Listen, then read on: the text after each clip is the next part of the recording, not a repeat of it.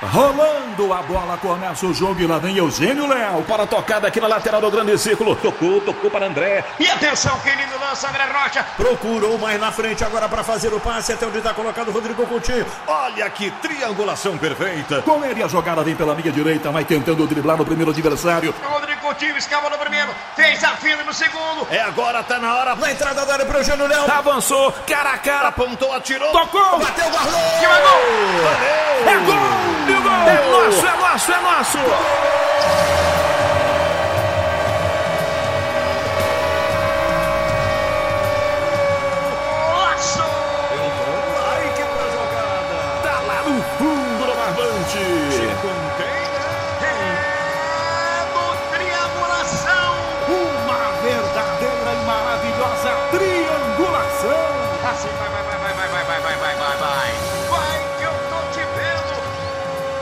Triangulação Futebol na Essência. Com André Rocha, Eugênio Leal e Rodrigo Coutinho. E lá vem Eugênio Leal. E aí vem ele partindo pro ataque. Mais uma edição do nosso Triangulação. De volta com vocês falando da primeira rodada da Bundesliga após a paralisação em função da pandemia do coronavírus. O futebol ao vivo, numa grande liga da Europa, enfim, voltou. E a gente vai falar hoje sobre essa primeira rodada, que na, ver- na verdade é a 26 rodada do campeonato que teve aí os primeiros colocados, né, o Bayern de Munique e o Borussia Dortmund, confirmando eh, essa vantagem, essa liderança. Os dois venceram seus jogos. O então terceiro colocado Leipzig acabou tropeçando e foi ultrapassado pelo Borussia Mönchengladbach, que vinha ali na cola e venceu seu jogo. O quinto colocado também venceu o Bayern Leverkusen. Ou seja, dos cinco da frente ali, os cinco melhores times do campeonato, o único que não conseguiu vencer e jogou em casa, inclusive, foi o Leipzig do Julian Nagelsmann. Mas é um jogo que a gente pode abordar, inclusive, daqui a pouco, né? Porque foi um time que teve muito mais volume de jogo e no final quase perdeu. Teve um gol ali anulado do, do, do adversário no finalzinho do Freiburg, no finalzinho do jogo. Se não fosse anulado, teria perdido o jogo Leipzig. É, hoje é, temos um convidado especial, Rodrigo Coutinho. Eu vou inclusive pedir a você que faça as honras da casa. Hoje não temos a participação do André, Rocha, com problemas particulares, nada de saúde da família, de certa forma da família, né? Teve um problema com os cães dele, tá cuidando lá dos cães. É, mas a gente tem um convidado muito especial que eu vou pedir ao Rodrigo Coutinho para apresentar para a galera que curte o nosso Triangulação. Rodrigo, É isso, Eugênio. Um forte abraço a você, pra galera que nos acompanha.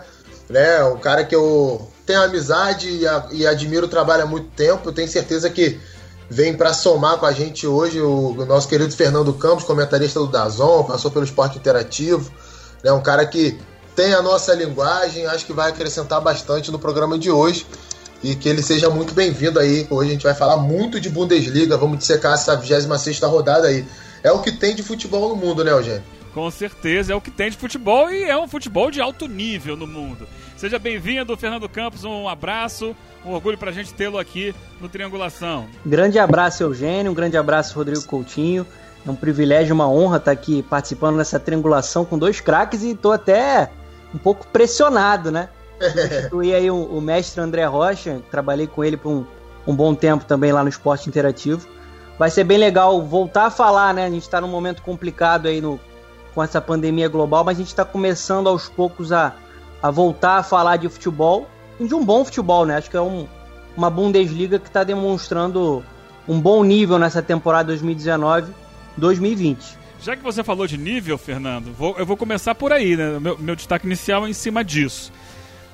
Na minha avaliação, apesar de dois meses sem futebol, é, eu vi um bom nível no futebol praticado por muitas das equipes da Bundesliga. Claro, é, aquelas que jogaram mal, até porque já vinham jogando mal. Mas me impressionou o fato de alguns times conseguirem é, manter um padrão de jogo, uma identidade, um entrosamento, uma capacidade é, até de sintonia fina em algumas jogadas, muito semelhantes ao que a gente vinha acompanhando antes. É óbvio, é, a diferença é muito clara no aspecto da intensidade, porque é uma consequência da dificuldade de preparação física natural em virtude desses dois meses de paralisação, dos treinos terem voltado ainda com jogadores individualizados, né? Treinos individualizados, depois em pequenos grupos. Então não foi uma preparação ideal. Naturalmente a intensidade cai. E para mim o grande exemplo da intensidade cair foi o Bayern de Munique, que venceu o seu jogo, venceu com autoridade, com domínio, mas que não impôs o ritmo que vinha impondo né, naquela, naquele momento em que o campeonato foi interrompido. O Bayern estava jogando com uma voracidade incrível. Ele, nesse jogo contra o Union Berlim, a gente viu o padrão de jogo mantido, a, a, a, o desenho do time, a ideia estava toda lá, mas não tinha a mesma intensidade. Isso se reproduziu em quase todos os outros. Mas destacando os melhores times da competição, eu vi muita coisa que eles estavam fazendo antes. Né?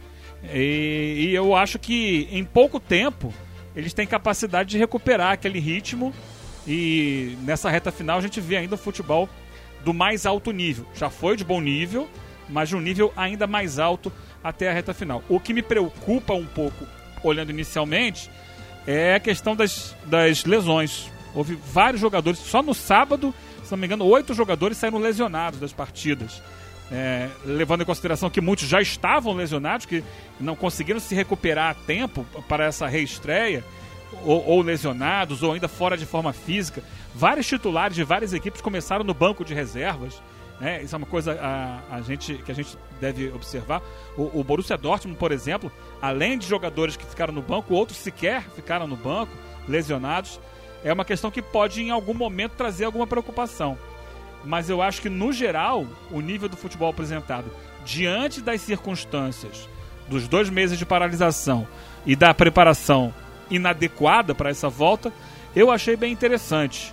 Quero a opinião de vocês, Rodrigo. Concordo contigo, Eugênio. Eu acho que é, é, essa questão da intensidade, eu acho até que só um time foge disso, né?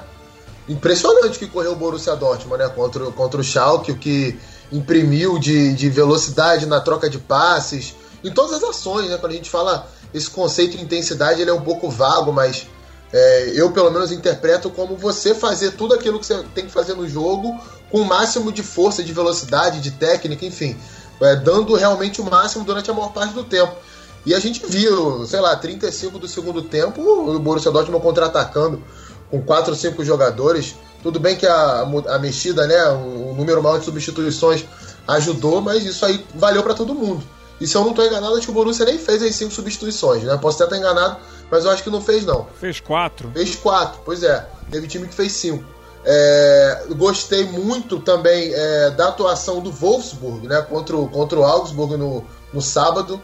Principalmente pela marcação da série de bola. Acho que foi, foi algo ali que me chamou muita atenção também por essa, por essa questão. A gente sabe que é, você não manter isso durante 90 minutos é muito difícil, né? Você pode estar na ponta dos cascos, que é complicado manter isso com intensidade nos 90 minutos, mas chegou bem perto de fazer isso. O Wolfsburg ganhou com merecimento do, do Augsburg fora de casa. E o Borussia Mönchengladbach, né? Que para mim é um dos times que melhor contra-ataca no mundo hoje. E é impressionante a quantidade de jogadores que se beneficiam dessa característica, né? Já começou atropelando, em dois contra-ataques fez, fez 2 a 0 contra o Eintracht Frankfurt fora de casa. Uma grande atuação do Pleia, né? Dessa vez não foi o Churran o, o destaque, foi o Pleia, jogou muita bola. É, o Hoffman foi bem também, o Embolou puxando os contra-ataques. É um time que é, o estilo me agrada muito, né? Acho que tem dois jogadores ali no meio-campo que controlam um pouco mais quando tem que controlar, tem uma boa saída de bola, uma linha defensiva é, segura e os quatro homens mais avançados são muito rápidos, se completam, né? O Hoffman não é tão rápido, mas é um jogador que tem uma, uma, uma, um potencial de, de carregar a bola assim muito bacana, né? Muita técnica, gruda no pé, um ótimo passe também. Há um, um ou outro erro ali de tomada de decisão, seja do Plé, do Churran e principalmente do Embolô, né? São jogadores muito jovens ainda, ainda vão evoluir, mas é, são os meus destaques da rodada. Gostei muito do Dortmund, gostei da marcação do Wolfsburg na saída de bola e gostei dos contra-ataques da Eintracht Frankfurt, que é, perdão, os contra-ataques do Borussia Mönchengladbach contra o Eintracht Frankfurt e poderia ser muito mais, né? Foi 3 a 1 mas pelo menos ali umas três ou quatro oportunidades claras de gol desperdiçadas é, pelo time de Mönchengladbach. É verdade. Eu, inclusive, durante o jogo, né? Tava vendo o jogo e tweetando. Eu resgatei aqui, já que você citou o Gladbach. É, e eu escrevi o seguinte: impressiona como os jogadores do Gladbach são educados futebolisticamente. Depois de dois meses, né? Desde o, os posicionamentos e movimentações, passando pela leitura de jogo e chegando a detalhes como o domínio de bola, a posição do corpo no, no domínio de bola. Né? É um trabalho excelente do Marco Rose que ele conseguiu o, o que eu acho que é o mais difícil. O time, tecnicamente, tem muitas limitações, individualmente falando. Mas ele conseguiu eh, fazer os jogadores eh, incorporarem a, a, a, ideia de futebol que ele pretendia passar. Você vê isso. Claro, há erros de tomada de decisão, porque não tem jeito num, num jogo de futebol de 90, de 100 minutos. Você não vai acertar tudo o tempo inteiro. Mas, mas eu vejo o time muito educado, assim. Ele sabe o que ele quer, ele sabe qual é a ideia de jogo, ele.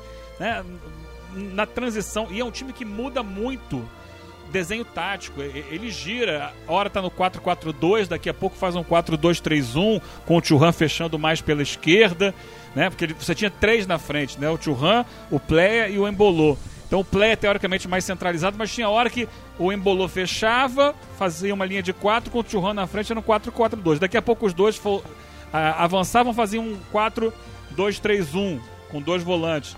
E em alguns momentos, um dos volantes voltava para fazer uma linha de três na saída do jogo, virava um 3-4-3.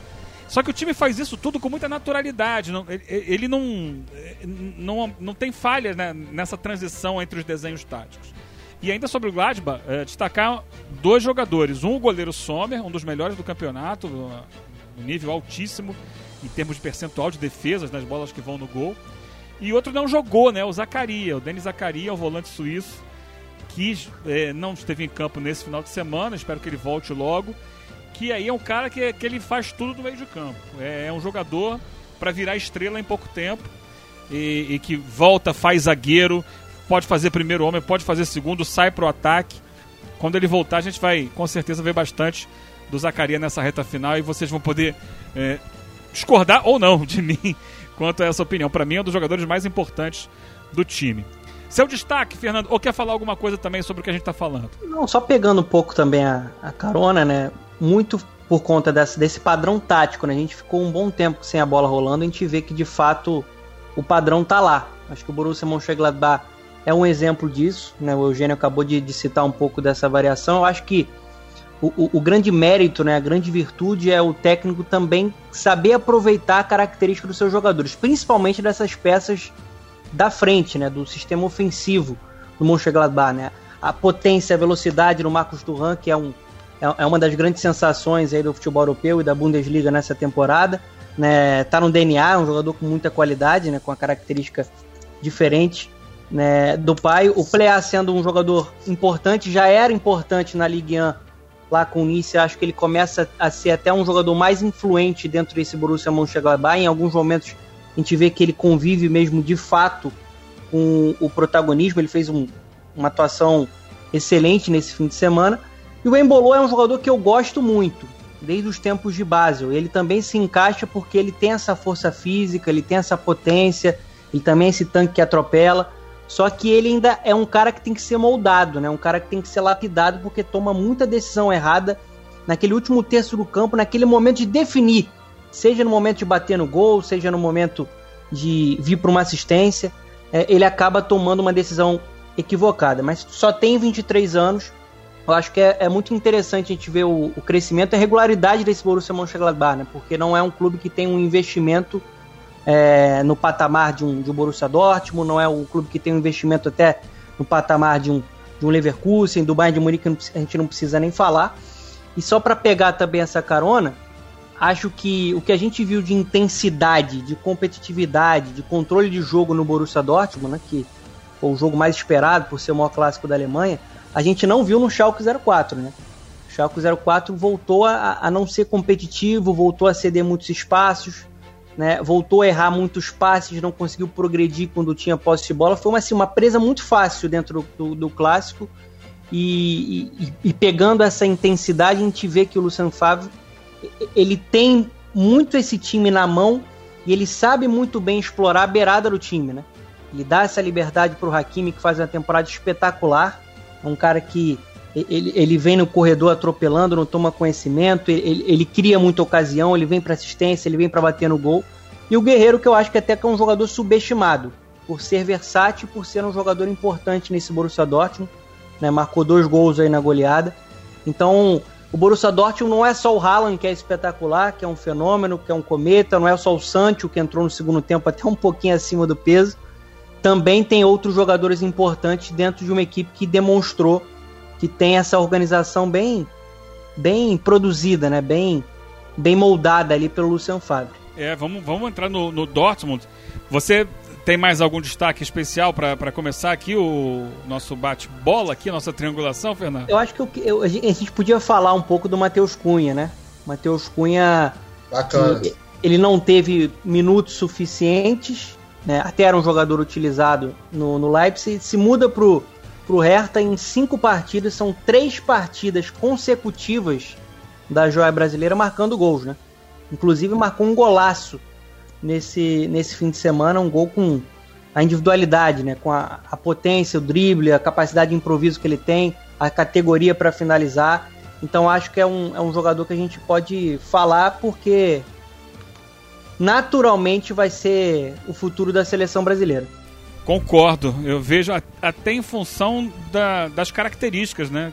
Que a gente não tem jogadores com, com, com essa característica dele, de ser um homem mais de referência, embora saia, né? O gol que ele fez foi saindo pelo lado do campo. Aliás, ele jogou, né? O, o Hertha jogou com dois homens na frente, ele e o Ibisevic. É. Mas como o Ibisevic é bem mais velho, veterano, ele teve que correr mais, né?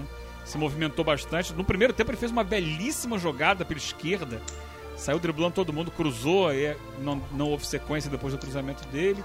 Ele perdeu um gol no primeiro tempo também, cara a cara, mas eu acho que também já recebeu a bola muito na, né, com o goleiro abafando.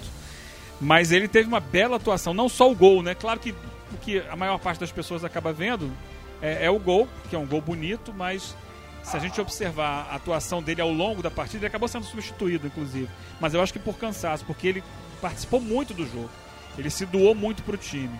E eu concordo, é um jogador que, é, para futuro, é, nem só para futuro, né? É um jogador que já está na seleção, é no caso olímpica, é, mas que ele vai, ele vai, tem, se ele mantiver essa pegada, porque a gente nunca sabe se vai, o que vai acontecer ali na frente, né?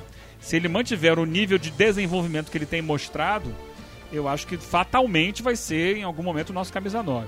Rodrigo, e o Matheus? Ah, muito bom jogador, né? Jogador de 20 anos só, então assim, dá pra, dá pra projetar o lastro de evolução dele.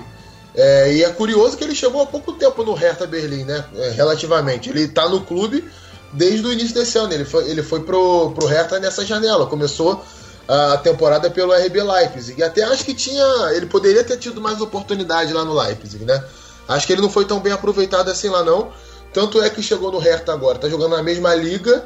Tudo bem, é um time diferente, né? Vive até uma temporada bem conturbada mas se a gente for pensar num jogador jovem de outro continente, né, numa primeira temporada ali fora, fora do seu país de origem, é, atuando é, num, num, num, ataque, num time como o Hertha Berlin, que não é um time pequeno na Alemanha, jogando com o Ibisevic, né, que é um, um atacante bem experiente, bom atacante também. É, e você vê que ele até ajuda bastante o Matheus em movimentações, né? Tá todo momento ele chama o Matheus durante o jogo, fica falando. Eu até acho que ele jogou, Eugênio, um pouco atrás do Bizevic nesse jogo. Né? Ele partiu um pouquinho de, de, mais atrás, como se fosse um meia central mesmo, mas sem esse papel de articulação, é, fazendo mais a diagonal para os lados, né? às vezes trocando com o Ibisevic ali. E cinco, em cinco jogos, três gols, né? Os cinco jogos que fez aí com a camisa do Hertha, ele, ele foi titular e já marcou três gols. Então tem tudo para crescer mais. Foi um golaço. Né? Aliás, o, zagueirão que ele driblou no lance do gol lá. Vou até pegar o nome dele aqui que me foge. O. Aqui Fez o gol contra, né? Rapaz, esse cara, ele, ele, ele teve uma, uma, uma tarde bizonha, né? Porque ele fez o gol contra, ele errou no segundo gol, que ele erra o tempo de marcação pro Ibisevic, e ele foi atropelado pelo Matheus Cunha nesse lance. Foi bagunçado, é, mas... né? pois é, ele fez a trinca. Nos três gols ele participou de forma luxuosa, mas brincadeiras à parte, o Matheus, Matheus sim é, tem tudo aí para ter um futuro sim, até pensando em seleção brasileira. Torcer para ele não ter nenhum problema extra-campo, né? Ou lesão, ou alguma coisa assim que costuma atrapalhar a carreira de jogador brasileiro. Mas é um cara que tem todas as condições de alcançar a seleção brasileira sim. É, eu acho até que a, a, transferência dele teve uma questão também de mercado, né? Ele custou 20 milhões de euros. O Leipzig botou esse dinheiro no bolso. Lembrar que o Leipzig também é um clube é, que tem interesses comerciais. Ele está ali fazendo muito negócio. Então acho que ele observou um jogador que não era titular, não era a primeira opção, muitas vezes não era a segunda. Lembrar que o Leipzig também nessa janela fez uma movimentação importante contratando o Dani Olmo, que não é exatamente um centroavante, mas é um jogador do meio para frente. Muito bom jogador. Tinha trazido, é, tinha trazido o Patrick Schick recentemente e tava com muita gente ali para aquela para aquele comando de ataque. Então, com a oportunidade de fazer 20 milhões de euros, eu acho que eles não pensaram muito não. É, e, e, eu acho que no caso foi bom por Matheus e está sendo bom pro, pro Hertha Berlim, que fez o investimento, porque ele está dando esse retorno para o time, né? Eu acho isso muito importante. É, foi, acho que foi bom para ele, né? Ele, ele, precisava dessa, dessa minutagem, dessa sequência.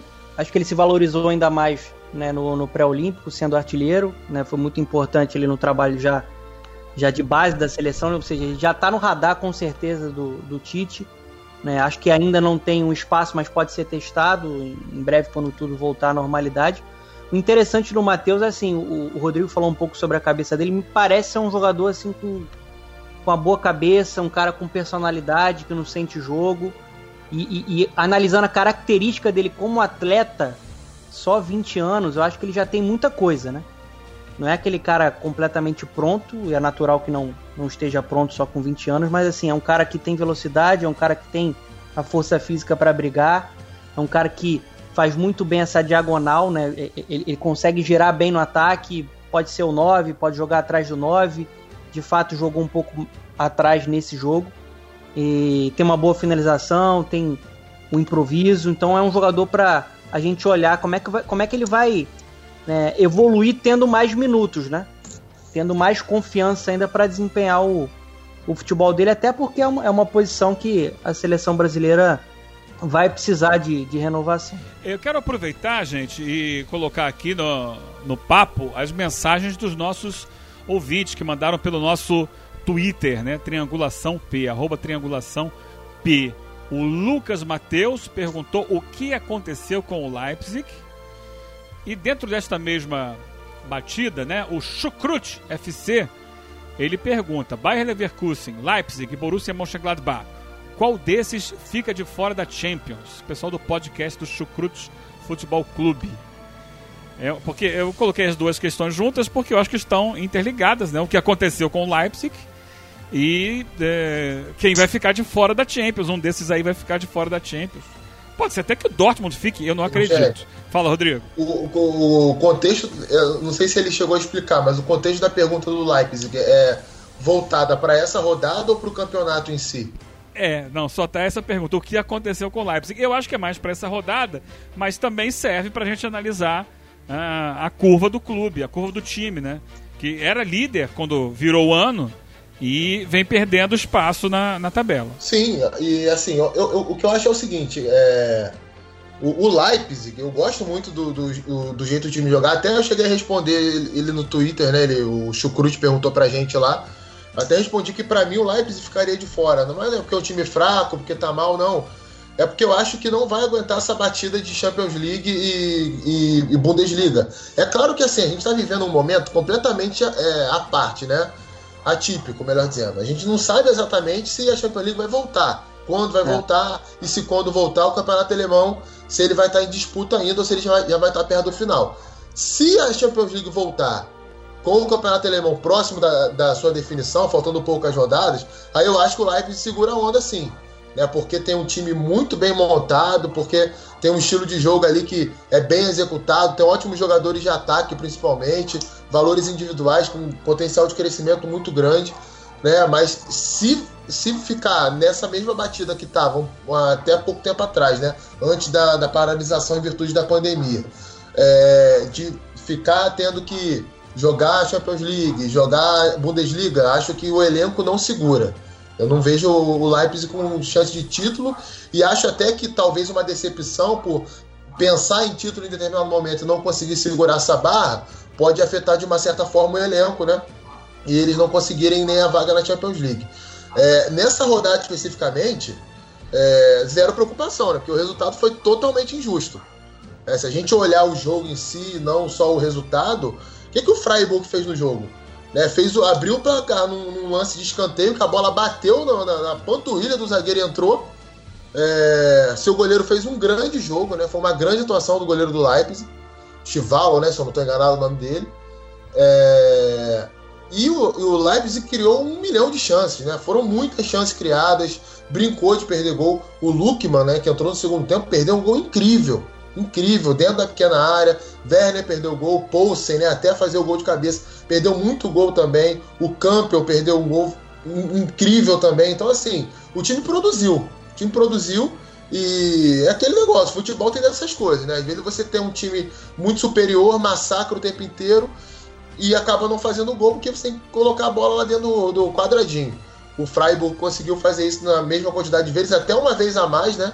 Teve um gol bem anulado pelo VAR já ali nos acréscimos do jogo, que seria ainda mais injusto, né? Se o, se o Freiburg vence o Leipzig, mas tirando por essa rodada, zero problema. Eu acho que o problema vem quando tem um enfrentamento direto, né? Com os três que estão acima dele, tanto o Gladbach quanto o Dortmund e o, e o Bayern de Munique, quanto o Leverkusen, porque não o Wolfsburg, né? Eu gostei muito da, da, atuação do Wolfsburg nessa, nessa rodada e acho que tem um potencial legal de crescimento nessa reta final aí. É, se bem que o Wolfsburg tá uma, uma, com uma pontuação bem abaixo, né? Dos cinco ali. 11 pontos, né? É, a distância é, é muito grande para tentar reagir no, no que falta do campeonato. Eu acho que esses cinco ali são os cinco primeiros. Mas sobre o Leipzig, é, tem algumas questões, antes do Fernando falar, que eu queria pontuar, assim, do Leipzig. Eu acho que é, o, o, o, time realmente dominou a partida, o time é, criou, é, mas é, eu acho que ele afunilou demais o jogo. Concordo. E eu acho que as situações criadas, muitas delas não aconteceram assim, ah, errou na finalização, mas muitas vezes você erra a finalização pela circunstância da finalização. É claro que houve ali duas, pelo menos, você citou, né? Uma do, do Poulsen e outra do Lukman que ali foi erro mesmo. Eu acho que ali já, já entrou a questão psicológica, né, daquela pressão da necessidade da vitória. Mas muitas situações criadas eram aquelas situações em que você, ok, finalizou, mas tem um zagueiro eh, te bloqueando de certa forma, o goleiro tá claramente no lance, sabe? Você tá finalizando, de repente você acerta, mas não, não é aquela finalização que você criou uma jogada clara que vai sair o gol, entendeu? Eu vi pouco é, o que eu vi, por exemplo, no, num dos gols do, do, do Mönchengladbach, que já foi elogiado aqui. Acho que foi, foi, o segundo gol.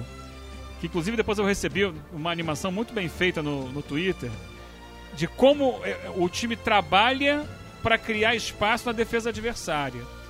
É, é, na troca de passes, né, a bola vem para o Ginter, que está jogando é, como zagueiro pela direita. E aí o time todo vem para cá. O Churran sai da esquerda, vem para o meio Aí abre, atrai a marcação, abre o espaço, sai o lançamento invertendo da linha do meio de campo pela direita, lá na ponta esquerda, para o Ben Sebaini, que entra com o espaço, aí ele cria a jogada e faz o passe para o gol. É, isso para mim é fabricar espaço, é, é, é você fazer o a defesa do adversário se movimentar é, a seu favor. E eu não vejo o Leipzig fazer isso. Eu vejo o Leipzig ir para cima e eu vou martelar. Vou martelar, martelar, martelar, martelar, martelar e martelando, às vezes você consegue. O Leipzig tem muitos gols de fora da área no campeonato. É, com o Sabitzer, com o Kuku, com outros jogadores que chegam ali de, de fora da área. Mas eu não vejo esse time, que tem um contra-ataque muito bom, mas ser capaz de envolver o adversário com a bola no pé. É, é, é, esse é o meu senão em relação ao Leipzig. E eu acho que por isso, às vezes, ele perde muito. Tem, ah, perde, finaliza muito, finaliza muito, mas é uma finalização que não é aquela clara e cristalina, nem sempre, né? Às vezes é, né?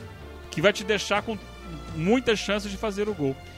Essa é a minha observação. Não sei, o Fernando eu, eu, eu não falou ainda sobre o Leipzig. Eu, concordo, eu acho que quando forçam o Leipzig a construir o jogo para encontrar o seu espaço, ele, ele acaba né, parando, parando em algumas barreiras por ali. Acho que é um time que não consegue, não tem esse repertório ainda. Acho que o Leipzig ele, ele funciona melhor quando ele vai para acelerar o jogo. Quando ele, ele precisa acelerar o jogo, aí ele coloca a intensidade, ele coloca o, a, aquele abafa, né? É, ele acaba saindo melhor e, e, assim, eu acho que o Leipzig de fato dominou essa última partida, né, produziu para ganhar, resultado não veio, mas falando assim de um jogador individualmente, eu acho que o Werner ele, ele veio abaixo. Não gostei muito da atuação do Timo Werner, que para mim é um dos melhores atacantes aí do, do futebol europeu e tudo indica que vai, vai pro Liverpool na, na próxima janela, né? Vai depender de como é que vai ficar a questão financeira pós-pandemia. Acho que acaba também sendo muito dependente do Timo Werner, que é um cara versátil, né? Que pode exercer diferentes funções ali no sistema ofensivo dessa equipe do, do Leipzig, que às vezes muda um pouco o seu modelo. Ele pode jogar aberto, ele pode jogar né, na frente no comando de ataque girando, ele pode jogar atrás do Poulsen. É, é um cara bem completo, né, que tem muitas virtudes. Então acho que tem essa dificuldade de criação, acaba fazendo com que a equipe oscile um, um pouco mais e também concordo com um ponto né, que o, o Coutinho apresentou. Acho que quando sai um pouco daquele 11 ideal, né, o Leipzig tentou alguns jogadores que não consegue manter o nível. Acho que sim, o Patrick Schick é um cara que não consegue manter o, o, mesmo nível. Acho que é uma decepção até aqui com a camisa do Leipzig. É, o próprio Lukman deixa a desejar. Né? Acho que o Dani Olmo é um cara pensando até no longo prazo, é um cara para produzir e ser solução no setor de meio campo e até para ajudar essa equipe a funcionar melhor quando tem que propor, né? Então, assim, se fosse já entrando um pouco na, na pergunta do internauta, acho que foi do Lucas Mateus, não sei se eu estou errado. Eu acho Sim, é isso mesmo. O Lucas, Lucas. Lucas Mateus, eu acho que assim é o time que tem que ficar ligado para não perder essa vaga, porque assim, eu vejo uma regularidade boa no padrão de jogo e no nível do Mönchengladbach e o crescimento absurdo do Leverkusen. O Leverkusen, se a gente pegando todas as competições da temporada, são 11 partidas de invencibilidade. Então é um time que está crescendo muito, que gosta de controlar o jogo, que tem velocidade com o Diaby, que fez uma excelente partida hoje. A gente não precisa nem falar do Havertz, que é um jogador, assim, assusta pela idade dele, o que ele produz. Né? É um cara que também é, consegue jogar vindo de trás, consegue jogar às vezes um pouco mais avançado como foi hoje. Então, se fosse para apontar alguém que está correndo um risco de, de perder uma vaga em, em, Champions, em competição europeia, eu apontaria o Leipzig e acho que o Leverkusen tem tudo para conseguir uma vaga para o crescimento dessa equipe. Concordo, eu também vejo dessa forma. É claro que é uma impressão de uma rodada após o, a paralisação, mas eu acho que era a impressão antes da paralisação. O Leverkusen já vinha numa crescente e ele está conseguindo manter. E eu acho que é. Vamos entrar no Leverkusen agora, que foi o jogo dessa segunda-feira, porque é um time que eu gosto muito, porque é mais um, uma equipe em que você observa a ideia clara de futebol, ela está toda ali, né? limpa e cristalina, embora uh, ainda com algumas deficiências. E, e algumas delas se assemelham, de certa forma, às do Leipzig na criação. Eu acho um time mais capaz na criação ofensiva, mais até organizado, mas que não chega ainda no nível de outros. Mas me chama muito a atenção o, a forma de jogar, como o Fernando falou, né? É um time que quer a bola. Ele quer essa bola e ele vai se posicionar no campo de ataque com ou sem a bola. Embora não tenha a capacidade técnica de um, de um Bayern de Munique, é, eu acho que ele procura é, uma ideia de jogo semelhante à do Bayern. É, que inclusive é o time com maior intensidade de marcação, né? Aquela, a, aquela estatística no iScouts que, que, que, mede o número de vezes que você tenta roubar a bola do adversário por minuto. É, é o maior número é o do Bayern Leverkusen. Então isso mostra que eu quero, eu quero, eu quero a bola para mim.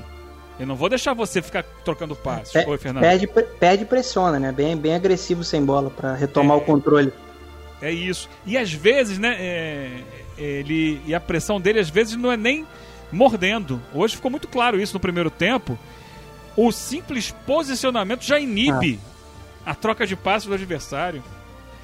Houve momentos no primeiro tempo que o, até porque o adversário é frágil mesmo, no caso do Werder Bremen, é, sem ter ninguém ali acossando, os caras já ficavam perdidos. O que, que eu vou fazer com a bola que eu não tenho para quem passar?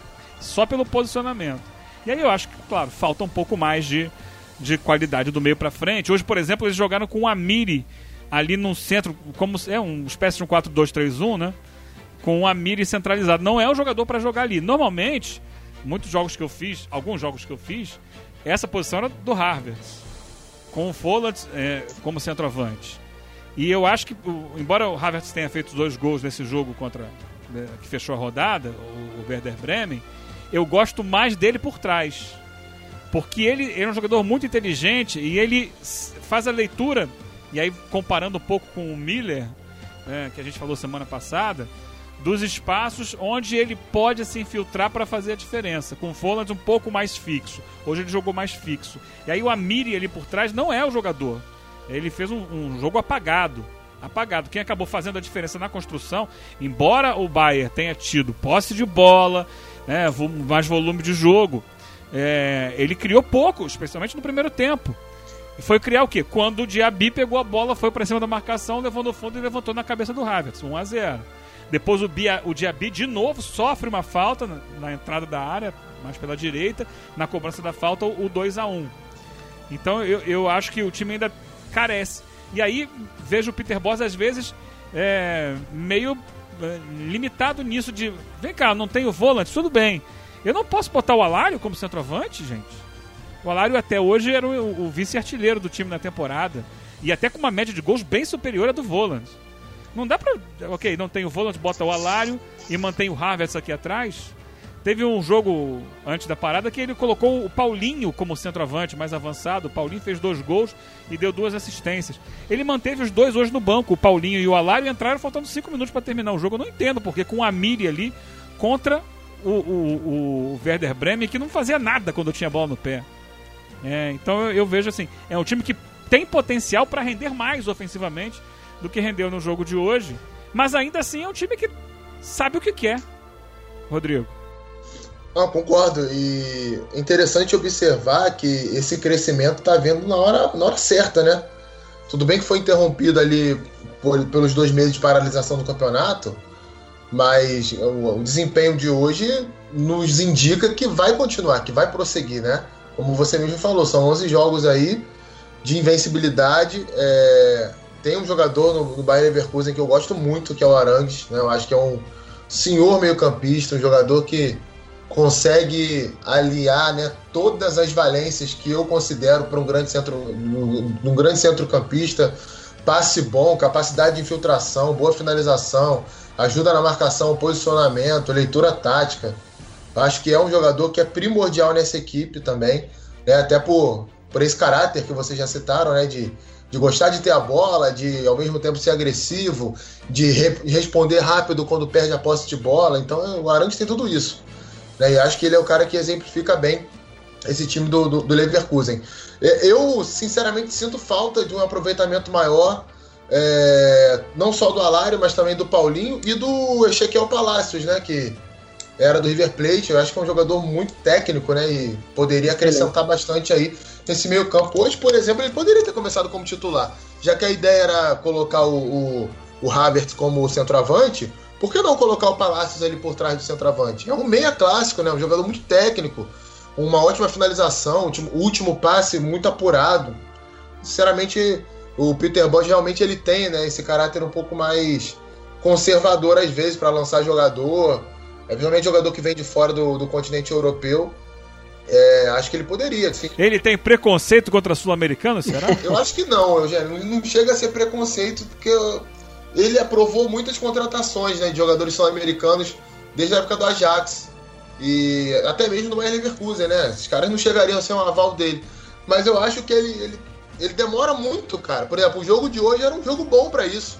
Sabe? Era um time. O, o, o Werder Bremen tá muito mal no campeonato. A pior defesa Porque, da Bundesliga, né? Pois é, por que, que não coloca um time um pouco mais ousado, né? Não que o time seja eh, defensivo, não é isso, mas jogadores que vão oferecer um pouco mais até acrescentar dentro daquilo que ele tem como ideia de jogo da equipe dele. Né? É Paulinho, é o, é o Alário, é o, o Palácio. É claro que não todos ao mesmo tempo, né? Mas por que não um deles começando como titular? Realmente eu sinto falta disso mesmo. E sinceramente temo que isso, ali na hora do Photoshop, sabe, na hora do, da definição final, vai fazer o Leverkusen ficar um pouco para trás. É porque os outros treinadores que estão ali em cima brigando, eu não vejo essa, esse pudor de, de, de lançar esses caras. Eu acho que o, o, melhor, tecnicamente, ele tem que ter oportunidade. Né? Eu não aguento ver, por exemplo, o Palácios no banco para o Amiri jogar. A diferença é muito grande entre os dois, tecnicamente. Né? É claro que entra muita coisa tática aí, mas nesse caso especificamente não se aplica. Para a realidade do jogo de hoje, o Palácios tinha que ser titular. Se a ideia era usar o Amir ali como meia central. É, eu acho que a questão do Palácios ainda passa muito porque ele chegou no meio da temporada, tentar fazer uma adaptação, que ele não está ainda dentro do ambiente, mas eu concordo, é muito pudor, né? Muito, muita precaução, mas esperar para ver o que vai acontecer. Eu falei daqui do Sul-Americano brincando, tá? Por exemplo, o Arangues é titular do time. O Wendel, brasileiro que não jogou, é, é titular da lateral esquerda, não é o 5 grave, é o Wendel que normalmente joga. Importante, é. Oi? O, o, mas se o, o Eugênio, se, se o Palácios olhar, né, colocar o Paulinho como o padrão, ele vai demorar para jogar com sequência, né? Porque o Peter Bosz, ele sempre teve essa cautela com o Paulinho, né? A adaptação dele demorou. E até nessa temporada, quando ele recebeu a oportunidade e correspondeu, estava indo bem, né? O, o, Paulinho nessa temporada, quando ele, ele ganhava um, uma chance, às vezes faltava uma sequência um pouco maior. Eu também não entendo como é que num jogo como hoje, né? Se apresentava fácil contra a pior defesa da, da, da, da Bundesliga. Por que colocar o Paulinho só faltando 5 minutos para acabar o jogo? Então acho que ele, ele pode soltar um pouco mais, pode extrair um pouco, ma pouco mais, porque eu, eu, vejo eu vejo talento. Quando a gente olha o banco de reservas do Leverkusen, tem uma garotada boa. Verdade. Deixa eu passar aqui. É... Tinha mais uma observação aqui no Twitter, deixa eu achar. Que era. Na atenção. Do Leonardo José, que é uma questão interessante essa, né? Que, é, especificamente dessa rodada, que são as novidades em função aí do, do, do, protocolo. Ele falou que teve beijinho do Boiata na comemoração do Hertha. A Bundesliga não puniu, mas será que isso abre brecha para os jogadores não cumprirem as medidas? Cabe discussão, hein? Tá aqui o Leonardo. A gente viu várias situações, né? Eu já tinha alertado aqui semana passada a partir da observação da Liga Coreana, né, que já tinha voltado na semana anterior uma série de questões aí que a gente sabe que não são ideais dentro do panorama que a gente vive, né, da pandemia, que estavam acontecendo em campo. Auxiliar que baixa a, a máscara, é, na, dentro de campo, jogador se abraçando na hora do, do, gol, batendo mão na hora de entrar e sair. Uma das primeiras imagens lá do, do Signal Iduna Park, quando os times entraram em campo, foi o Rummels, né? Apertando o nariz e soprando no gramado. O que não é indicado, né? é, essas cusparadas. E aí, o balanço disso, gente, o que, é que vocês acham? Algumas imagens ficaram marcadas, como as comemorações à distância, né, sem que eles se encontrassem e tudo, mas às vezes chegando até bem perto. É, o que, é que vocês acham dessa questão, que é uma questão do momento, né, da, do protocolo?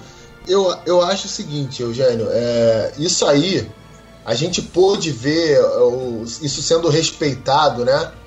Quando o, o, fato em si não era algo assim tão visceral, né? Por exemplo, o Gladbach abriu o placar com um minuto, né? Aí você viu lá na comemoração do gol do Player, eles fizeram uma brincadeira, né? Tipo, de longe, assim, um tocando no outro, uma dancinha. O Haaland a mesma coisa, no jogo do, do Dortmund, que estava dominando o jogo. Tudo bem, era um clássico, mas dava para ver que o Dortmund era superior. Agora, se a gente for pegar, por exemplo, né, o final do jogo entre o Leipzig contra o Freiburg, a hora que o, que o Freiburg faz o gol que é anulado, pô, os caras vão para dentro do outro se abraçar, porque é uma coisa que tá no instinto natural deles, entendeu? Por mais que haja é, a vontade de você respeitar, e realmente você tem que respeitar, né? Algum treinador às vezes chamava um jogador para falar alguma coisa rápida e não botava, não, não tava de máscara, sabe? Tava falando com o jogador. É, teve um lance é, um jogo até que os jogadores estavam bem distantes um do outro no banco de reservas, né? Eles até usaram é, a arquibancada, os primeiros degraus ali da arquibancada como banco de reservas em alguns estádios.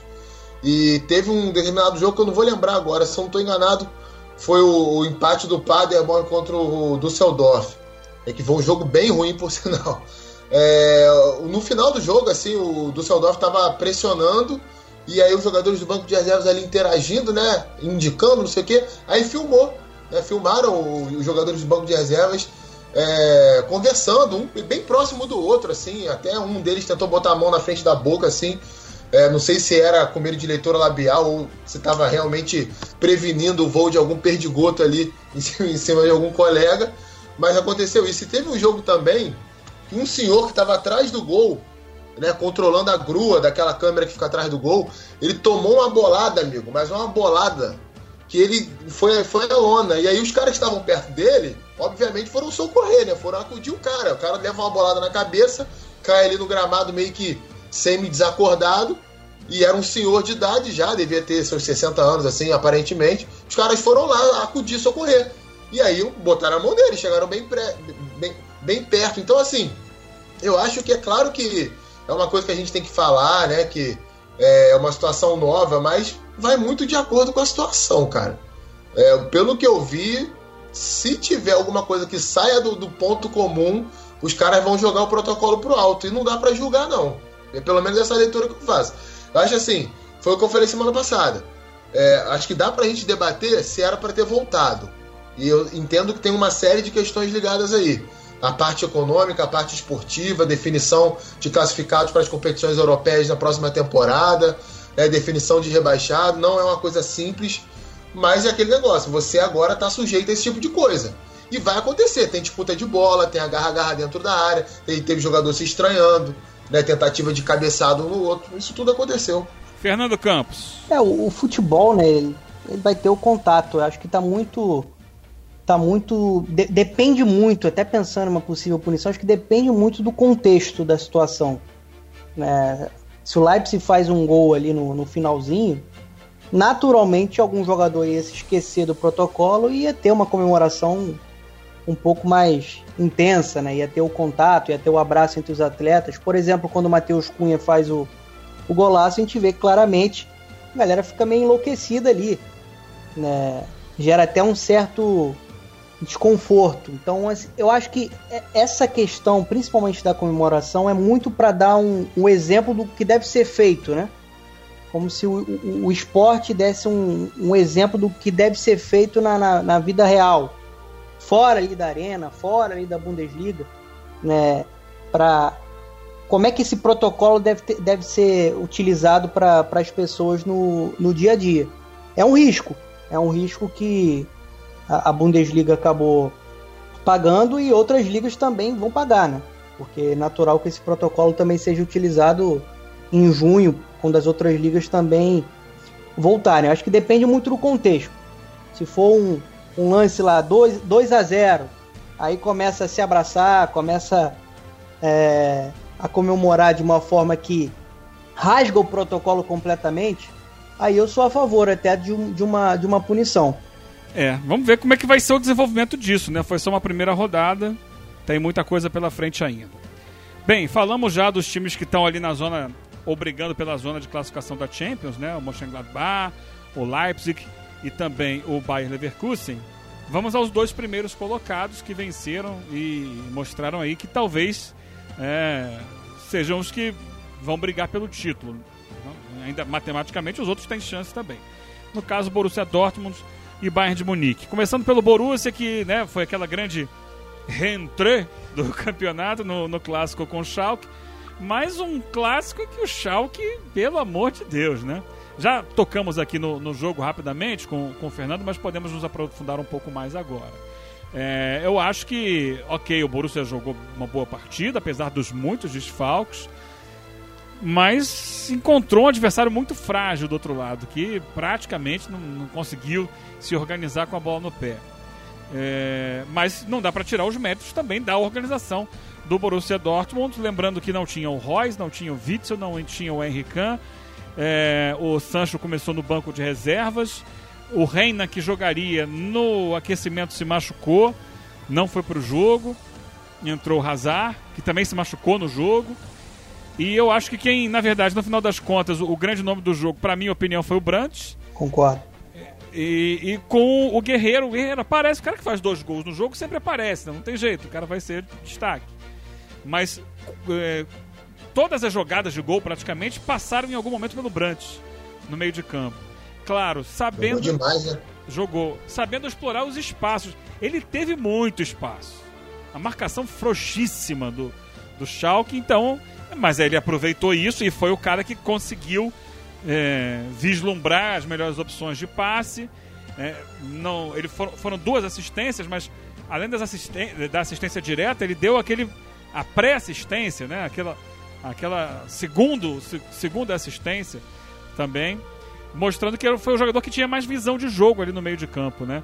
É, é interessante, já foi colocado pelo Fernando Hakimi, avançando mais em paralelo à linha lateral, né? Mais, mais pela, pela ponta mesmo, fazendo um, um lado do campo, e o Guerreiro na diagonal pela esquerda, né? Fazendo um movimento diferente dele, né? Lá na frente, o Haaland é um jogador de muita qualidade técnica. O, o, gol que ele faz parece simples, mas não é. É uma bola que vem muito rápida. Ele bate, ele pega meio que no tornozelo ali, coloca no gol. Mas é um jogador que se movimenta também, né? Que ele sai da área, abre, abre espaço para quem vem de trás, com muita inteligência nos momentos certos. Eu acho que isso tudo funcionou muito bem. Essa movimentação ofensiva da equipe com o Hazard também ali, muitas vezes fazendo a diferença na qualidade técnica na intermediária ao lado do Brandt. O que, é que vocês acharam desse jogo? Na volta, uh, eu ia falar da muralha amarela, não tinha muralha amarela, embora os jogadores tenham ido lá no final para saudar a muralha, a muralha. É, eu, eu, acho que foi um atropelo, cara. Assim, e, claro que a gente tem que falar da, do Dortmund, né? Por exemplo, essa movimentação do Guerreiro, sabe, absurda. O cara correndo praticamente o campo inteiro ali né, de intermediária, se oferecendo como opção de passe entre as linhas. Aí quando ele fechava para dentro, o Daoud abria, às vezes o, Bran, o próprio Brant abria, Torgan Hazard. Então, assim, é um time que se encaixou mesmo depois que o Favre né, mudou o esquema tático. Não foi um bom início de temporada, mas o time ganhou mais uma opção, é mais um homem ali para ajudar nessa saída de bola. E o primeiro gol é exemplo disso, assim como exemplo também de uma marcação pífia né, do time do Schalke. É impressionante. Ou, ou você marca por zona, ou você marca por encaixe. O, no meio do caminho não dá para você ficar. Aí o gol, o que, é que acontece? O Harit tá ali, o, quem tá com a bola no, no começo da jogada é o Pichek, né? Pichek tá com a bola, o Harit vai, ah, vou, não vou, vou, não vou. Quando resolve ir, já tá no meio do caminho, leva um drible, né? E aí clareia a jogada. O McKinney, que estava acompanhando o Brandt, dorme. Né? O Brandt faz a diagonal, recebe a bola entre as linhas. E aí aciona o lado direito pro cruzamento pro, pro Haaland fazer o gol. E, e, e é um erro, cara, sabe? É, é, um erro sucessivo do outro. É o Harit que, que sai atrasado no combate, é o McKennie que não acompanha. Aí o, o, o, o, o zagueiro que joga pela esquerda, agora me fugiu o nome dele, o croata. É, ele, ele atrasado no lance também, toma nas costas. Aí o, o, zagueiro central, né, que jogando como líbero, acho que se não me engano era o Todibo, não faz a cobertura, não, era o Sané, não, não, não faz a cobertura, e aí entra o passe profundidade. É uma sucessão de erros assim, e que não aconteceu só nesse gol, né? Foram acontecendo nos outros gols, e também transição defensiva muito problemática, né? Muito, perdia a bola, demorava muito tempo para se recuperar, né, para reagir no lance. E aí o Dortmund atropelou, né? Poderia ter sido mais até. Acho até que ficou barato o 4 a 0 porque depois ali dos 20, 25, o Dortmund tirou o pé. É, muitas substituições, o time perdeu um pouquinho da característica que tinha, mas é, foi isso. Não deu nem para ver o Schalke em campo. Eu cheguei a tuitar no meio do. Quando sai o terceiro gol, que é uma facilidade tão grande, porque o, o Schalke voltou para o segundo tempo querendo atacar, né? Então ele já sai de cara, todo mundo no campo de ataque. Primeira bola que o Dortmund pega, pim, pim, pim, gol, 3 a 0 Mas um gol tão fácil é o gol do Hazard. E aí eu falei, vai pintar uma goleada histórica. E como você disse, o Dortmund acabou tirando um pouco o pé do acelerador. É, antes do Fernando, só para colocar isso aí, né? Schubert, o goleiro do Schalke. A linha de três com o de boa, que se machucou no primeiro tempo ainda. O Sané mais centralizado e o Nastasic pela esquerda. Nastasic, isso daí. Aí, é certo. Uma linha de quatro. Os dois times com 3-4-3. É, Kenny, McKenny, Serda e Oxipa Aí o Caligiuri pela direita, o Raman e o Harit. É, na verdade, assim, 3-4-3, na verdade era todo mundo do meio do campo para trás, né? Quase que o jogo inteiro. E aí também o Dortmund com três, né? Burke o goleiro, Piszczek, Hummels e Akanji fazendo a linha de três zagueiros. Hakimi pela direita, Guerreiro pela esquerda, os dois homens por dentro, Delane e Dahoud. Aí Hazard, Brandt e mais na frente o, o Haaland. Essa foi a formação inicial, né? Não vou entrar aqui em detalhes das suas instruções, só para não ficar dúvida quanto à formação dos times. Fernando Campos, você já falou um pouco sobre o jogo, mas sempre tem mais a dizer. É, o, assim, impressionante como o Schalke foi passear, né? Porque uma dificuldade muito grande para jogar, para desenvolver o seu jogo com bola. Quando tentou fazer, não conseguiu. Né? Foi, foi presa fácil para um Borussia Dortmund né, organizado. E, e, a capacidade de marcação da equipe, assim, o conjunto, nenhum setor funcionando. Não conseguiu pressionar a série de bola, não conseguiu combater, encurtar espaço no meio campo. Foi uma avenida nas laterais. Né? O que sofreu com as transições, com a velocidade né, do Hakimi pelo lado direito, que é, é uma flecha. Ele é um cara que assim passa passa a quinta e simplesmente atropela por ali. O, o Rafael Guerreiro também, né, sendo um destaque, tendo muita liberdade. Eu acho que o, o, o Lucien Favre ele tem muito mérito nessa modificação de modelo e também em conseguir extrair o máximo desses, desses dois jogadores. Né? Porque quando a gente fala em Borussia Dortmund, a gente sempre fala muito do Royce, a gente sempre fala muito da capacidade de equilíbrio do Witzel, que foi um, um desfalque. Não tem como não falar do Sancho, né, que é um, um, jogador espetacular, e o Haaland, né, é o fenômeno hoje do, do futebol europeu, né, o cara que está chegando com o pé na porta. E ele conseguiu formar uma equipe para dar um recado.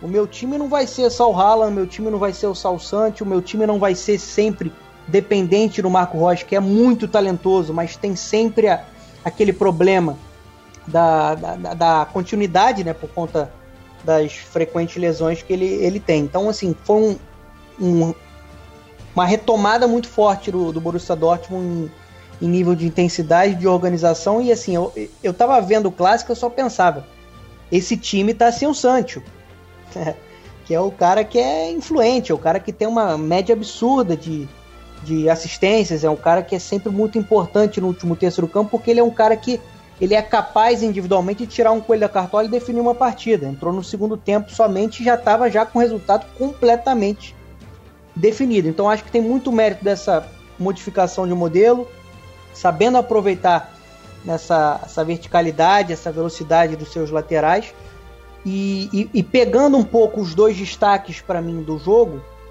né, o Brandit completamente desenvolvido, porque quando a gente pegava o Brandit na época do Leverkusen, era um cara até que às vezes jogava mais pelo lado do campo, que às vezes tomava muita decisão errada, e hoje é um cara que ele é até mais cerebral, né? Que ele, ele pode jogar mais por dentro. A gente vê que ele participou de todos os gols do Borussia Dortmund, ele faz uma temporada muito constante, em bom nível. Né? É um cara que que está muito bem nessa construção do jogo e acho que é importante a gente ver como é que o atleta também está se desenvolvendo e se adaptando bem ao, ao esquema do, do Fábio. E o Haaland, assim, 41 gols, só que não, a gente não está falando só de gol, né? O, o, que ele faz de desmarque, de movimentação para ajudar no giro de ataque, na, na, essa engrenagem funcionando é uma enormidade.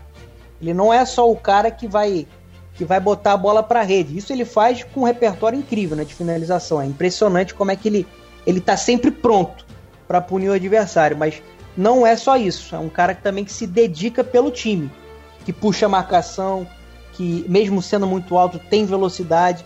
Então acho que fica um pouco ali o torcedor do Borussia fica um pouco daquela frustração de por que essa equipe não foi tão regular, né? O, o que está faltando para o Borussia Dortmund ser mais regular, porque analisando o início dessa temporada eu pensava, acho que essa temporada pode ser uma temporada para o Borussia Dortmund voltar a ser campeão da Bundesliga.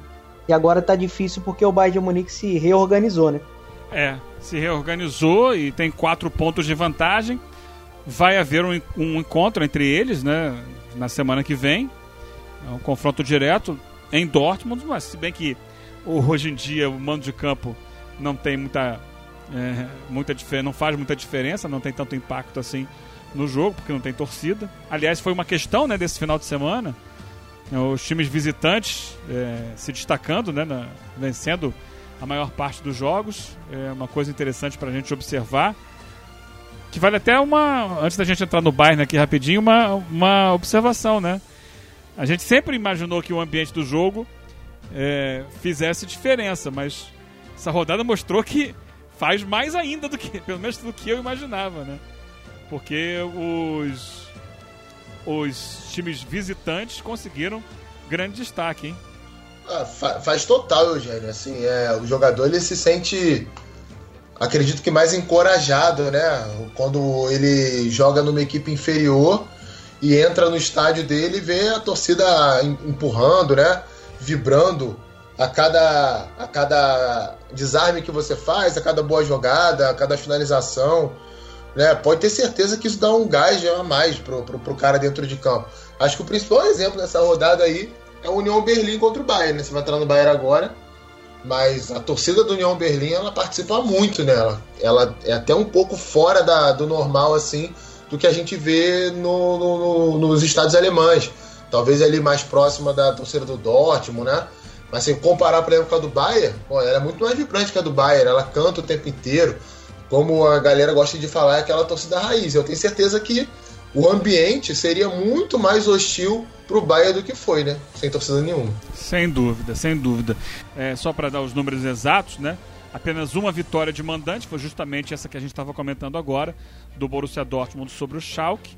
Foram três empates e cinco vitórias dos visitantes. Uma rodada que manteve essa média de três gols por jogo, exatamente três gols por jogo na rodada, que é a maior média das ligas europeias, tem sido assim, e a gente viu mais uma vez isso se repetir.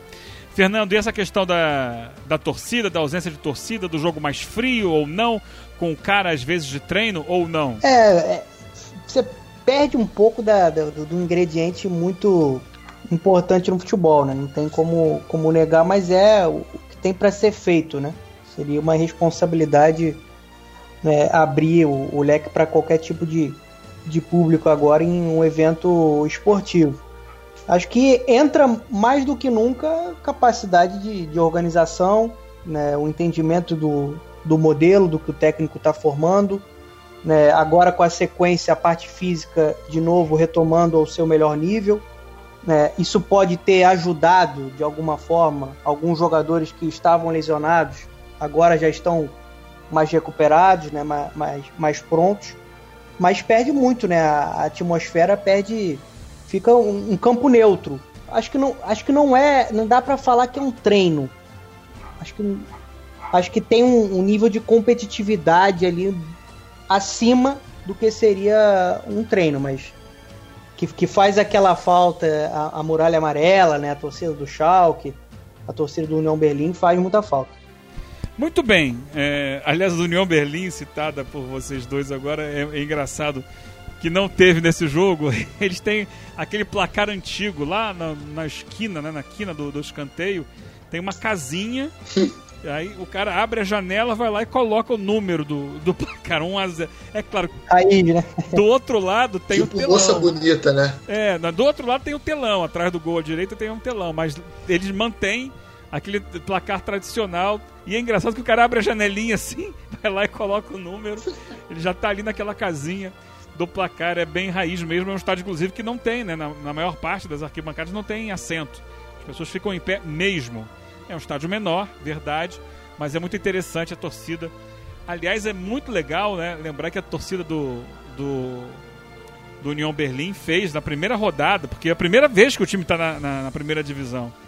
Eles prestaram uma homenagem aos torcedores mortos que não puderam ver o time jogar a primeira divisão. Sensacional. É, sobre o Bayern, vou falar aqui a minha opinião, o Rodrigo dá dele. Eu achei que estava todo lá o Bayern, faltou só a intensidade.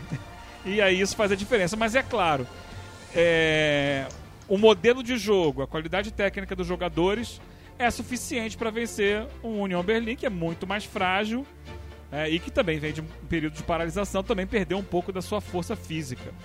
É, aquele jogo de dar pro gasto do Bayern de Munique não foi uma grande partida, né, Rodrigo? É, e assim, eu- é, é aquilo que você falou, gente. eu acho que o principal, quando, quando primeira coisa que eu vejo assim num time são as ideias, né? Eu gosto de olhar para um time e ver como ele gosta de jogar. E aí independe se é bonito, se é feio, se se joga com bola no chão, se joga com bola aérea, ligação direta toda hora, se é no contra-ataque, se não é, se marca na frente, se marca atrás. Eu acho que o que vale, em primeiro lugar, é ter uma ideia de futebol. A partir daí você vai executá-la bem ou mal. E eu vi a ideia. E nisso de... daí, Rodrigo, Fala. nisso daí, desculpa te interromper, Nada. União Berlim tem essa ideia. Também tem. E, e eu, bem eu, claro. eu vou chegar aí.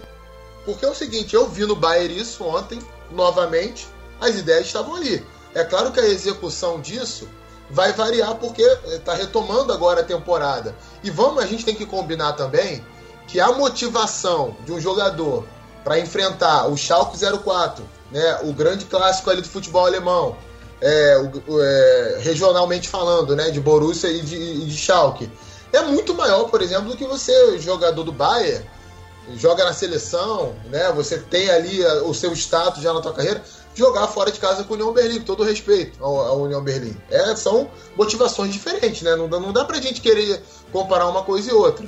E mesmo assim, eu vi um time organizado, um time que resolveu o jogo de uma forma natural. Né, o Bayern sofreu um pouquinho no início ali, né, com as ligações diretas do, do União Berlim. Né, acho que o Promo, o jogador do meio campo, ele foi muito bem né, do, do, do União Berlim, foi o destaque do, do União Berlim para mim. É, mas quando resolveu jogar, né, quando achou o Miller ali pelo lado direito, entrando na área, quando o Pavar participou mais do jogo, quando o Kimmich e o Thiago passaram a distribuir o jogo com um pouquinho mais de velocidade, né, o, o, o Goretzka entrar um pouquinho mais ali entre as linhas, achando o Lewandowski no pivô, o Gnabry no segundo tempo passou a ter mais espaço. Aí, cara, a diferença é muito grande, né? E é claro, não é só a parte técnica, a parte tática também está a serviço é, desses jogadores, né, da, da, das características desses jogadores. E eu gostei muito do jogo que o Pavar fez, né? Acho que o Miller foi o destaque do primeiro tempo, mas no segundo etapa acho que ele caiu um pouquinho. Mas o Pavar jogou muita bola, muito bem, né? Toda hora passando, toda hora buscando o Miller para fazer tabela. Quando o Miller estava aberto, ele vinha por dentro, finalizava, é, marcou o gol de cabeça. Mas poderia ter marcado ainda no primeiro tempo, né? Até num lance muito parecido com aquele golaço que ele fez na Copa de 2018 contra a Argentina. A bola não foi no ângulo cruzado, mas ela pegou um efeito muito parecido, buscando o canto inferior esquerdo do goleiro. Mas gostei. E o União Berlim fez um jogo digno, né? Fez um jogo de uma equipe que é competitiva e acho que não vai ter muito problema para se manter na primeira divisão do Campeonato Alemão, não. Não, é porque por isso. Porque tecnicamente talvez seja um dos piores elencos do, da liga. Mas o União Berlim está num. É duro, é, né? muito duro. Num confortável 12 lugar. confortável, né? Mas se você levar em consideração que o Werder Bremen tem 18 pontos, que hoje tá reba estaria rebaixado, o União Berlim tem 30, 12 pontos a mais. Então é um confortável. E tem time pior aí, Eugênio. Se a gente for pegar direitinho ali, ó, o time do mais é muito feio, entendeu? É muito feio o time do mais. O Augsburg também não fica muito atrás eu, eu, vejo o União Berlim acima, pelo menos desses dois ali, né? Que, tá, que, que, que estão atrás do, do, do União Berlim hoje. E o interessante é o Frankfurt perdido ali no 13 terceiro lugar, ele que fez um grande campeonato ano passado, também fez uma grande Liga Europa, se desmontou, mas também não é time para ficar em 13 terceiro não. Não Bem, é. é não, mas aí se perdeu no meio do caminho. Mas não vai cair não. É, Fernando Campos, e aí? É, o Bayern vai ganhar o campeonato? Que pergunta boa essa. Acho provável, né? Provável, é provável que essa, essa dinastia continue na, na Bundesliga, porque é, a mudança de, de comando foi fundamental, né? O estilo de jogo, a ideia do, do Hans-Dieter Flick, a gente vê que, né, apesar do União Berlim ser uma equipe frágil tecnicamente, o Bayern de Munique não precisou jogar no seu melhor nível para vencer. Né? Foi um jogo mais cadenciado, um pouco, um pouco mais lento, mas é hoje a equipe mais ajustada, na minha opinião, na, na no, no, seu estilo. Na parte tática está muito bem ajustada. Se a gente for olhar né, o elenco, a qualidade, a gente tem o Lewandowski, para muitos, como o melhor jogador do mundo, quando a gente teve bola rolando na temporada 2019-2020, né? São 40 gols, é artilharia para todo lado. É um cara que está um nível muito alto, né? Tem o Kimmich né, com a sua qualidade no, no meio campo, o Thiago muito bem também. Né, é um Bayern de Munique que não está precisando do Felipe Coutinho, né? O Felipe Coutinho chegou como um reforço badalado, que ia reencontrar o seu, seu melhor futebol, oscilou muito. Parece que quando o Coutinho vai explodir, tem alguma coisa que atrapalha. Acho que falta um pouco da, da confiança para o jogador. Agora está tá se recuperando, né? Talvez fique fora até da temporada, mas é uma equipe que está né, desempenhando o seu futebol muito bem. Ela não é dependente só de um, de um jogador. Ela sabe explorar muito bem o pivô, a capacidade de definição do Lewandowski. A gente vê o Alfonso Davis tendo uma, uma temporada espetacular pelo lado esquerdo, o Alaba na zaga, né, o, o, o Kimmich que né, ele conseguiu se consolidar muito bem no setor de meio campo. Acho que ele é um cara espetacular. Né? Então, e, e, o Thomas Miller a gente não precisa nem falar, né? Thomas Miller assim, é, um, é um fenômeno, é um cara que, que não é um cara tecnicamente tem um futebol vistoso, mas é impressionante como ele consegue exercer diferentes funções com maestria. É o cara que faz o simples de uma maneira genial em alguns momentos. Foi muito bem também nesse fim de semana. Então acho, acho muito difícil o Bayern de Munique perder esse título porque é a equipe regular na parte tática, a equipe que tem mais qualidade e tem a força mental de um time vitorioso, né? Tem a força mental de um time que está fazendo uma temporada muito consistente. É, eu acho também, dificilmente, né? Eu estava acompanhando o, o, o, jogo do Bayern Leverkusen, né? E, e, você observa assim, é o trabalho de casa, né? O cara que faz o trabalho de casa, que estuda para a prova, ele sabe o que ele vai fazer na prova, ele chega ali e faz a prova. Do outro lado tem um time que não estudou para a prova ou estudou menos que ele. Então é, é, é, é o jogo de hoje é, do Bayern Leverkusen. A gente está gravando na segunda-feira à noite. Era tão óbvio que o Bayern ia ganhar o jogo. Né? E a gente vê quando o, o Bayern de Munique entra em campo, na maioria dos jogos, é tão óbvio que ele vai ganhar o jogo, desde que ele se acertou, que é coisa natural, assim, vai acontecer em algum momento. Então vai jogando, vai jogando, porque eles ele consegue se sobrepor ao adversário, quando não pela intensidade, que vinha tendo muita intensidade, mas simplesmente pela organização do time em campo, né, pela, é, pela qualidade dos seus jogadores, mas também porque é um time que é, tá todo desenhado ali, é, os movimentos, é, você sabe, eles sabem o que fazer. E é muito legal você ver um time assim, né? Eu, eu gosto, gosto muito de ver times assim, embora ontem tenha ficado um pouco chateado com com a falta de disposição do, do Bayern de Munique, que eu estou acostumado a ver voando mais do que isso. Gente, algo mais para agregar aqui na, no encerramento do nosso triangulação de hoje? Eugênio, queria só acrescentar uma coisa que eu não falei quando eu falei do Wolfsburg. Eu gostei muito do jogo que o Paulo Otávio, brasileiro lateral esquerdo, fez. Deu uma assistência, né? é, né? Deu uma assistência e voou pelo lado esquerdo, né? O Wolfsburg ele tem uma, um estilo de jogo que é um modelo que muitos times têm no futebol mundial, né? Que é deixar o corredor para os laterais, né, deixar os lados do campo para os laterais ocupando o tempo inteiro, e aí os, os meias, os pontas ficam flutuando ali por dentro. E ele toda hora passava, toda hora passava, né? O Wolfsburg tem um, um, um, volantes muito. que tem um bom passe, principalmente o Arnold, né? Vira o jogo muito fácil. Então essa jogada era feita toda hora, né? Vinha da direita para a esquerda, o Arnold com a canhotinha, bum, chapava para ele, ele passava ganhava na corrida do ponta que estava marcando, driblava lateral e cruzava. Essa jogada ele fez umas quatro ou cinco vezes ao longo do jogo e uma delas saiu o gol. Até chegou a sair, foi substituído no finalzinho cansado, mas fez um bom jogo, né? Fez um bom jogo. Ao lado do Matheus Cunha aí, brasileiro que foi um destaque nessa rodada. Legal. Fernando, algo para fechar? Para fechar, acho que a gente já falou de tudo, né? A gente já falou de, de quase tudo aí da, da Bundesliga. Faltou, é, me... faltou a gente fechar assim. É, a gente tá falando quem vai para a Liga dos Campeões. É, acho que tem uma, uma, briga ali pela última vaga para a Liga Europa, né, que nesse momento é do Wolfsburg, mas o Freiburg e o Schalke estão dois pontos atrás, pode acontecer, embora me pareça o Wolfsburg mais forte. E tem a briga contra o rebaixamento, né? O Paderborn acho que não sai de lá. O Werder Bremen tem cinco pontos a menos que o Düsseldorf, que também não é um grande time. É, eu acho que é mais ou menos por aí, né? Não, não sai desses três ali. Lembrando que o terceiro pior, né, o 16 colocado, vai para uma repescagem contra o terceiro colocado da segunda divisão.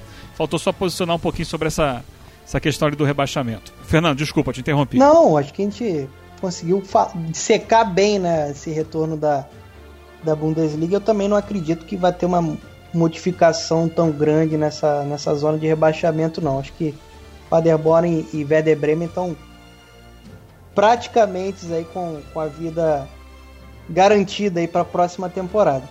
Agora na Europa League está um pouco mais, mais aberto, um pouco mais aberto. Acho que do, do, do Hoffenheim para cima ali, acho que o, o Colônia não, não, tem essa força, mas acho que do Hoffenheim para cima tá todo mundo vivo para essa vaga em, em, Europa League. Beleza, Fernando, muito obrigado, Fernando Campos, comentarista do Dazon, também do Live FC, né, o Fernando? Sim, sim, sim, também. Copa do Nordeste, claro. Muito legal, muito legal o bate-papo com a gente e está convidado para voltar outras vezes, Fernando. Eu que agradeço, foi um prazer, admiro muito o trabalho de vocês. Né, sou já um amigo aí do, do Rodrigo Coutinho. Né, mandar um abraço para André Rocha. Espero que eu tenha substituído bem aí o, o mestre. E um grande abraço também para o Eugênio, estou sempre acompanhando. Sou um grande fã do trabalho. Foi um prazer triangular e, e aprender com vocês aqui no, no Triangulação. Muito obrigado. Obrigado a você pela participação. Batendo de primeira. A triangulação dele foi redondinha, né, não, Rodrigo? Bateu, deslocou, ah. recebeu na frente e segue a jogar. Ah, manteve o padrão do time, né? O, André, infelizmente, hoje não pôde estar presente. Mas a gente teve aí o reforço de luxo do Fernando, trazer grande a participação dele aqui. E vai ser chamado mais vezes, né, Eugênio? Que a gente, jogador bom, a gente não, não, não, não tem como abrir mão, né?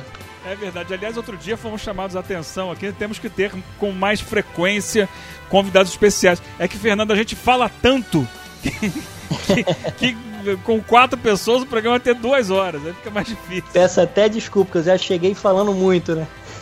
Não, mas nós aqui falamos demais, eu, Rodrigo e André. Mas é assim, é bom, é, a ideia é essa. O podcast é para isso também, para não ter limite, não. Pra gente colocar mesmo tudo que a gente pensa sobre o futebol. E ficou muito legal. Obrigado. Rodrigo, semana que vem tem mais. Triangulação. Abraço. Valeu, gente. Obrigado, Fernando. Valeu, um grande abraço. abraço. um prazer. Valeu, galera. Participe pelo Twitter. Triangu... Arroba Triangulação P. Mande a sua mensagem. Triangulação. Futebol na essência. Com André Rocha, Eugênio Leal e Rodrigo Coutinho.